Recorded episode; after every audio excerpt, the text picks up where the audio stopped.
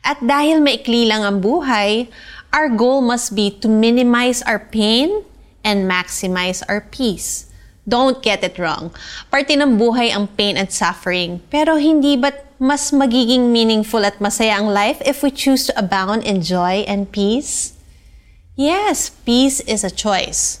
Una, we choose peace by dwelling in God's love. Pangalawa, we choose to maintain our peace. Most of us think peace is simply a gift from God. Pero sa katunayan, it is so much more. Sabi nga ni Apostle Peter, pinagsisikapan ang kapayapaan. You've got to put work into it. So how do we maintain our peace? Beware of peace robbers in your life. Today's passage says that evil steals our peace. Pigilan ng paghabi ng kasamaan.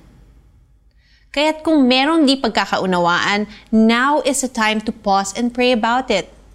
Conflicts and troubles bring nothing but pain. So, why spend your waking days holding on to them? It is not easy, but it is always best to reconcile with enemies. Live in harmony with competitors and forgive those who wronged you. Matutong magparaya at magpalaya.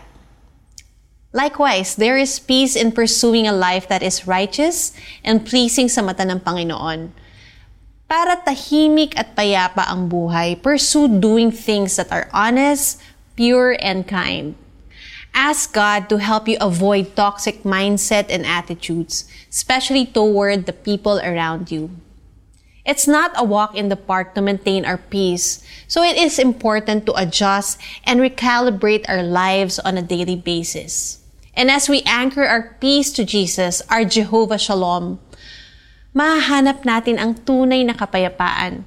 Kapayapaan na hindi kayang nakawin ninuman kailanman. Let us pray. Panginoong Jesus, salamat po sa kapayapaang handog mo. May you give me wisdom to make the best choices so I can maintain my peace. Samahan mo po ako as I obey and live out your truth no matter what my circumstances are. I praise you for allowing me to experience your peace that surpasses all understanding. Now for our application. Think of someone na nakaalitan o nakasamaan mo ng loob recently.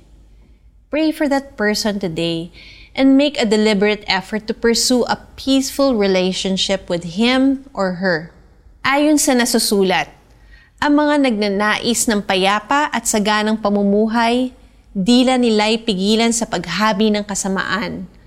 Ang anuman panlilinlang at madayang pananalita sa kanyang mga labi ay di dapat lumabas.